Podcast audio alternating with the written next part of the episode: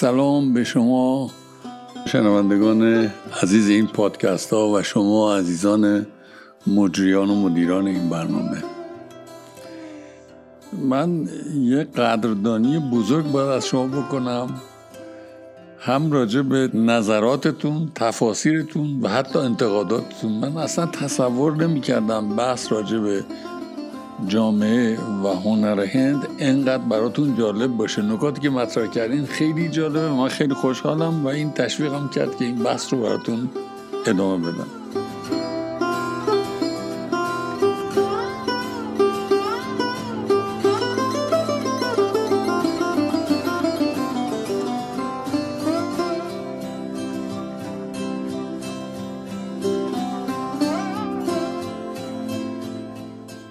اول یه اعتراف به یه خطا باید بکنم. خطا اینه که خب یه شعار سیاسی ما ایران داریم نه غربی نه شرقی جمهوری اسلامی. با اجازهتون من خارج از حیطه سیاست هم غربی و هم شرقی زندگی کردم. یعنی تنها ایرانی هستم شاید.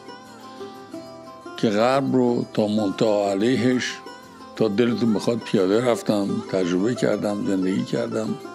شرق رو هم همینطور. بنابراین از یه زاویه دید مفتونی برای شما صحبت نکردم نمی کنم مفتون نیستم چیزهایی که کنجکاو بودم و یاد گرفتم جالب بوده و اخیرا هم از دیدن این فیلم ها برام جالب بوده براتون مطرح کردم. حالا یه خورد از خاطرات براتون بگم. من کانادا بودم. وزیر فرهنگ فرانسه اسمش ژک لانگ بود. نمی‌دونم چرا من به یه کنفرانس فرهنگی دعوت کرده بود و مهمانی افتتاحی این کنفرانس توی هتل پاریس که اسم هتل لوتسیاست خیلی هتل تجملی تازگی هم مرمتش کردن. اونجا بود و توی مهمونای این پذیرایی خانم رئیس جمهور پیشین. رئیس جمهور پیشین فرانسه یعنی پیشین پیشین جورج پومپیدو بود. خانمش اصلا به اسم خانم پومپیدو معروف جورج پومپیدو فوت کرده بود ولی خانم پومپیدو کماکان یه شخصیت چهره محافل فرهنگی فرانسه بود. یه اتفاقی افتاد و این ربط داره با هند و اتفاق این بود که می‌دونید در پذیرایی های مهمون های اینجوری یه پیش هست که ماهی سامان دودی رو قاچ قاچ می‌کنن و روی سینی های بزرگ پذیرایی می‌کنن جایی که من نشسته بودم و خانه پومپیدو بر حسب تصادف همون نزدیکی بود این سینی رو با قاچای ماهی سامون دودی آوردن. ولی چنگال یا چیزی که باهش اینا رو سرو کنن نیورده بودن. اولین خاطره من از غرب به شرق بخوام براتون بگم. این بود که خانم پومپیدو گفت باید به شیواترین و شکیلترین شکل غذا خورد. مثل اشرافیت هندی با انگشت. و سه تا انگشتش استفاده کرد. این سامان دودی رو با انگشت پیچوند و گذاشت توی دهنش. بعد که ایشون این کاری کرد اون عده که اون دور بودن همه هندی شدن دیگه. یعنی همه با سه انگشتی سامان تمرین کردن که میل کنن. یه خاطر منه. می‌دونین که خیلی جاها توی هند با انگشت غذا می‌خورن. مال خانم پوپیدو خیلی با نزاکت بود. خیلی ساده تر شاید با کل دست بخورن ولی با انگشت می‌خورن. برای شما ارز کردم که دوست من دوست استادم من می‌گفت هند بزرگترین لابراتوار اجتماعی دنیاست. تجربه خود من خب من چندین رو چند بار هند بودم به نظر من هند جایی که باید توش گم شد. باید گم شد تا خود رو پیدا کرد. از این نظر جای جالبیه. حالا عرض می‌کنم خدمتتون. یکی از سوالات که از من کرده بودید این که مگه من منقد فیلمم یا متخصص فیلم های هندی هستم؟ نه من هیچ ادعایی اینجوری ندارم. راجع به زیباشناسی هند تو کلاسایی که توی یه مرکزی هست تو خیابون ویلا یا نجات اللوحی به اسم مرکز اندیشمندان علوم انسانی. یه چندی پیش کلاس های اینجا برگزار می‌کردم راجع به زیباشناسی. و توی این کلاس های زیباشناسی که از مسائلی که مطرح کردم اتفاقا رقص هندی بود که در هر حرکت دست رقص هندی چه مفاهیم عمیقی هست. یعنی برای ما دیم دم دم دم دم معنی داره ولی هم دست و هم پا و هم کل بدن بیانگر یه رابطه با زندگیه. این خواستم بگم به عنوان منقد فیلم نمی‌گفتم من به عنوان یه کسی که به یه سری نظریاتی راجع به زیبا شناسی دارم و از این نظر هند رو دیده بودم صحبت می‌کردم. و باز خیلی ممنون از این توضیحات و نظراتتون. هرچند که چرا فکر می‌کنم باید در هند گم شد و خود رو پیدا کرد؟ جای خارقلاده ایه واقعا خارقلاده است. یعنی اگر مثل من سرخیز باشین صبح زود ساعت پنج و نیم شیش برین تاج محال. هنوز گردشگران نیامدن. در خود بنا باز نیست ولی باغش بازی می‌تونین برین یه رخداد جالبی اتفاق میفته می‌دونید پشت تاج محال یه رودخانه است. از این رودخانه 20 تا 30 تا میمون میان بالا و تو این تراس پهن و قشنگ تاج محال برای خودشون میچرخن. و هیچ کس به اینا نیست داد بزنه برین فلان. این بخشی از زندگیشونه. این رابطه با طبیعت که بخشی از این رابطه با طبیعت رابطه با حیوانات کل حیوانات سگ گاو میمون یه همزیستی طبیعی انسان و دنیای زنده است. خیلی چیز داره با آدم یاد بده. خیلی نکته درش هست. در گم شدن و خیشتن یافتن یه چنین چیزهایی رو میشه دید. میشه گشت اطراف حیدرآباد یه دنیا رو دید و میشه باز گشت تو بنگلارور یه دنیای دیگر رو دید. میشه برین به قولی بمبئی به قول هندیا امروز بومبای و از اونجا برین گوا. این شهر بندر ساخته شده توسط پرتغالیا. که شما معماری پرتغالی قرد 15 16 رو تو گاه می‌بینین و دستش نزدن. و همینجور اگر باز گم بشین خودتون رو پیدا کنین به حسب تصادف توی کتابخانه شهرداری گوا حدود 140 تا مجله جوان و بچه توی کتابخانه شهرداری هست. 140 تا مجله که فقط تو کتابخونه می‌تونین ببینید یا باز می‌تونید گم بشین برین طرف کرالا. کرالا یه ویژگی خاصی داره. و اون این هست که درصد بالای از جمعیتش مسیحی هن. هندی مسیحی هن.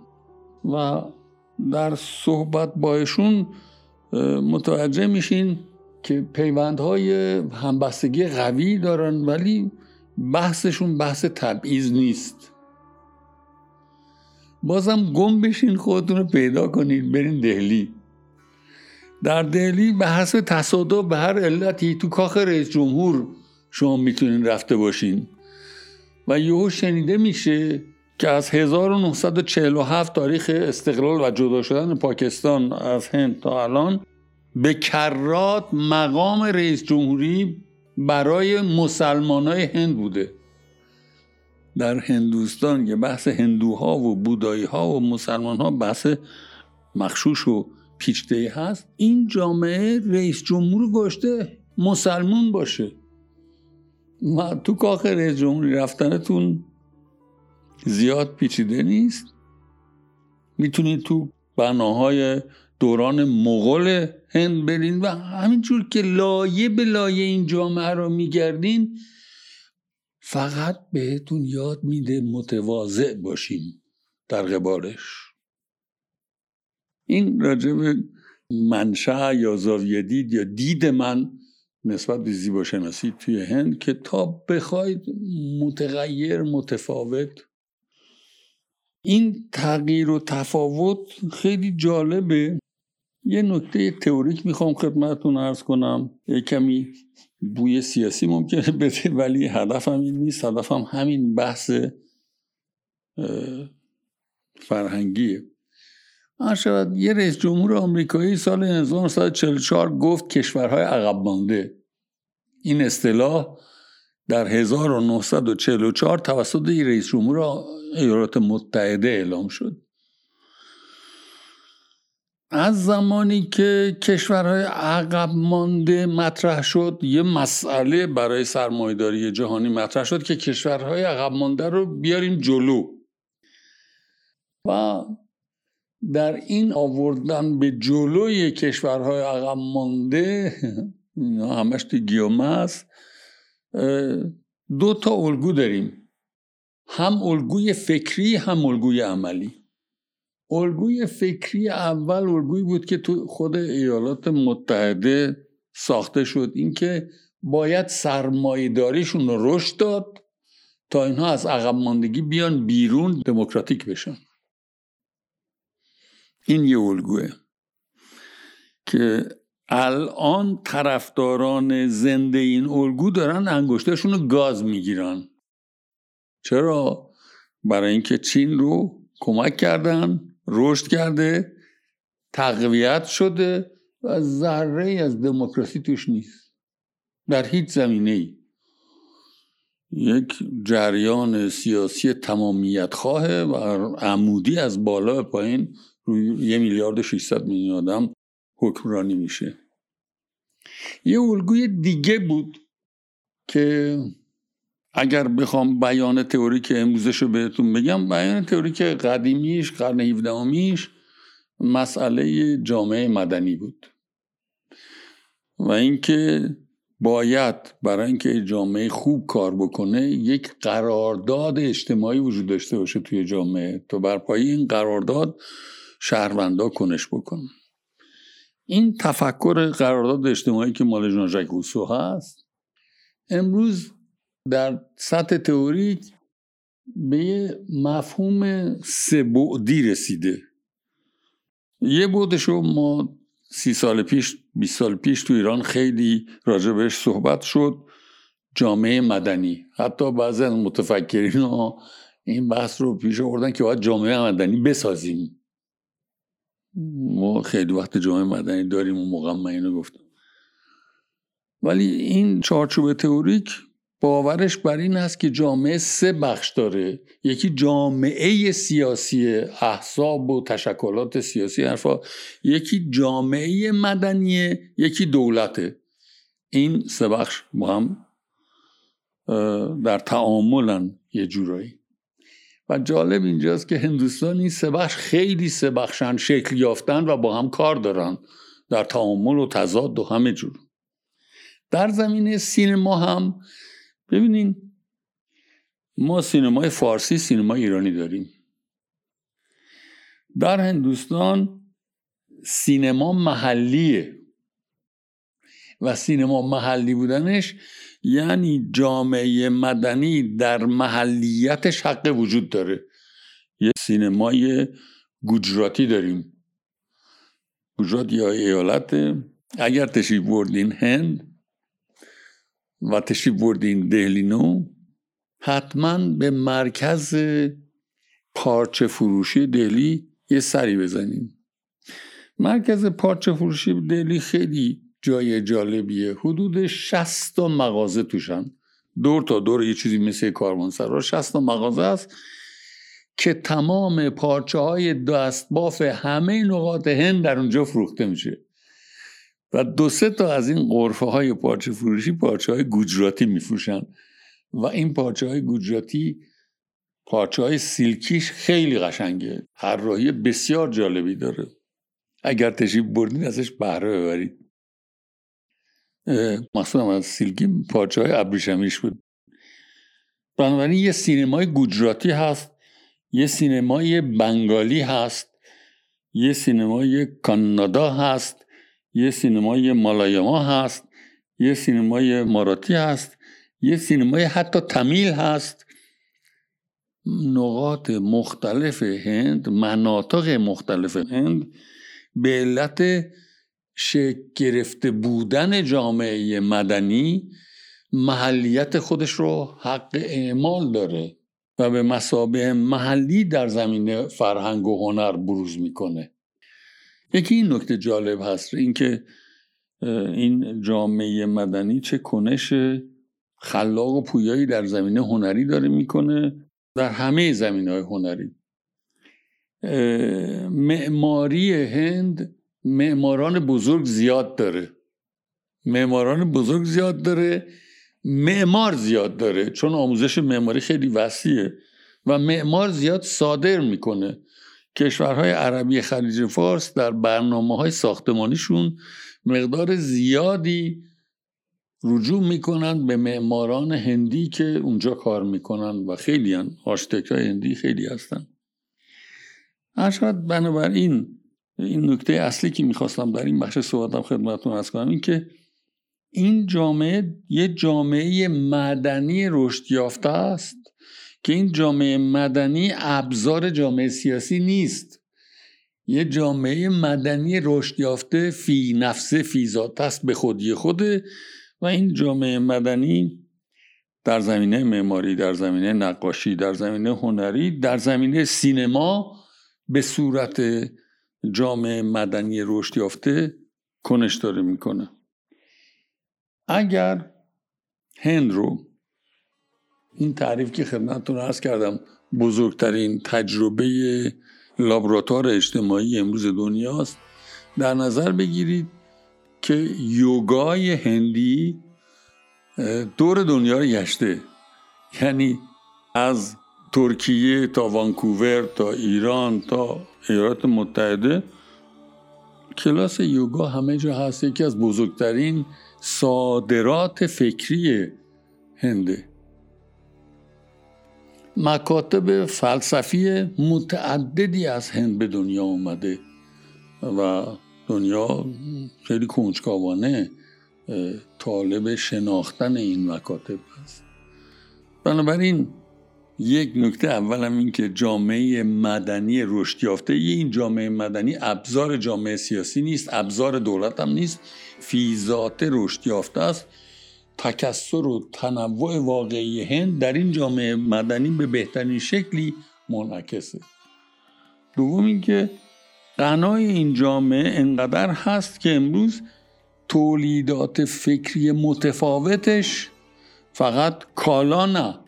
تولیدات فکری متفاوتش امروز امروز جا داره توی دنیا خواهان داره توی دنیا. این نکته دومم نکته سومی که به نظر من مهم است خدمتتون بگم یه افسوسه. ببینین دانشگاه توی دنیا زیاد داریم. دانشگاه ها خیلی هاشون دانشکده علوم سیاسی هم دارن. ما هم داریم. نه تاریخ ها دانشکده علوم سیاسی چند تا دانشکده علوم سیاسی هر کجای دنیا می‌شناسین که کلاس های آموزش اندیشه سیاسی مهاتما گاندی داشته باشه. گاندی آدم کوچکی نبود. به قول خود دوستان هندی مهندس گاندی که برای دنیا دیده ای بود. آفریقای جنوبی چجوری رشد کرد؟ خود انگلستان چه چیزایی وقتی برگشت هند چی رو پرورش داد؟ مادما گاندی یه مفهومی رو رشد داد که آدم های دیگه بهره بردند و پیاده کردند. مثلا مارتین لوترکینگ توی ایالات متحده. و با مفاهیمی که تولید کرد و رشد داد کمر استعمار انگلستان رو شکست. یادتون هست کار اولش که اعتصاب مصرف نمک توسط هندیا بود و شرکت هند شرقی که انحصار نمک رو داشت داغون شد ورشکست شد. نمک نخوردن. گاندی گفت من نمک مصرف نکنین. مردم نکردن. از این یه مفهومی توی علوم سیاسی به وجود اومد به عنوان سیویل دیس سرپیچی مدنی. قطاری حامل هنگ های ارتش انگلستان از یه منطقه هند آزم یه منطقه دیگه است که اون مردم رو کشتار کنه. هندی ها روی ریل قطار دراز کشیدن و نذاشتن قطار بره. قطار رو نشکستن. سلاحی در دست نگرفتن. روی ریل دراز کشیدن. هزاران هندی و فرماندهان ارتش انگلستان اصلا دیوانه شده بودن چیکار بکنن. سیویل دیسوبیدینس این فرمان برداری نکردن سرپیچی مدنی یه مفهوم اساسی اندیشه سیاسی گاندیه که تا اونجا که من اطلاع دارم من خیلی چیزا نمی‌دونم. تو هیچ دانشکده علوم سیاسی علوم سیاسی ها تدریس نمیشه. شاید یه گوشه یه کلاس تاریخ بهش اشاره کنم ولی گاندی رهبر سیاسی بوده اندیشه سیاسیش توی دنیا نه فقط توی هند. تاثیر داشته. این یه نکته دیگه از اون محاسن گم شدن توی هند و یافتن خیشتنه. در دهلی یه مرکز فرهنگی ایندیراگاندیه مهاتما گاندی نه ایندیراگاندی خیلی مرکز فرهنگی جالبی وسیع بزرگه و خیلی تنوع رخداد درش اتفاق میفته برنامه های نمایش بالجاز دارن تا رقص سنتی هندی. همه اینها توی مرکز هنری فرهنگی ایندیراگاندی اتفاق میفته این تنوع رو پذیرفتن قبول داشتن که همه اینها به مرکز فرهنگی ایندیراگاندی یه جایگاه جهانی داده. اگر حرف فرهنگی توی دنیا دارید اونجا هم جا دارید. می‌تونید برید حرفتون رو ارائه بدید. ولی برای اینکه برگردیم سر بحثمون راجع به زندگی فرهنگی هنری هند و هند امروز. ببینیم یه سری پیش داوری تصاویر شک گرفته توی ذهنمون داریم. هند فقیره. هند فقیره. یه جمله. آره هند فقیر هم داره. آره. ولی هند فقیر نیست. هند یه جامعه که از 1947 تا حالا در بالاترین سطحش امکان متفاوت بودن رو مجاز دونسته. توی جامعه امکان متفاوت بودن رو این رو اصلا ایدئال نمی‌خوام بگم نمونه ایدئال ها ولی یه نمونه خوبه که توی یه جای دیگه غیر از غرب 60 سال 70 ساله که جامعه میپذیره متفاوت باشید. و این تفاوت عامل سرکوب نیست. این اندیشه هست به نظر من. پذیرش و متحول شدن متحول کردن با هم بودن در درون جامعه با وجود بیشترین تنوع و ها این نکته اساسی است که به نظر من در سینمای امروز هند منعکسه. یعنی اگر با این نگاه که این جامعه چی رو ساخته کار ساده ای نبوده. وقتی مهاتما گاندی از مقام سیاسیش کنار گرفت رفت نشست پشم بافت پارچه بافت در یه روستا. و هنوز هنوز وقتی با اون دامن شورتکش اساش به دست را میافتاد. یه جایی می‌رفت توی هند رخداد و سیاسی اصلی بود. احتیاج نداشت مقامی باشه.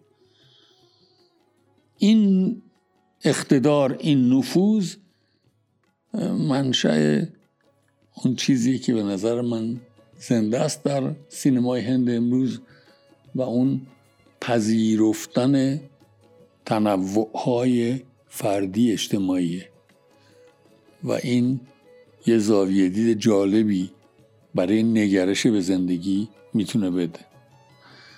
اگر زندانی تصور ذهنی خودمون نباشیم که هند فقیر است اگر آمادگی این داشته باشیم که رجب یه میلیارد و دویست میلیون آدم کنجکاو باشیم یه دنیا داریم که میشه ازش یاد گرفت. متشکرم از لطفتون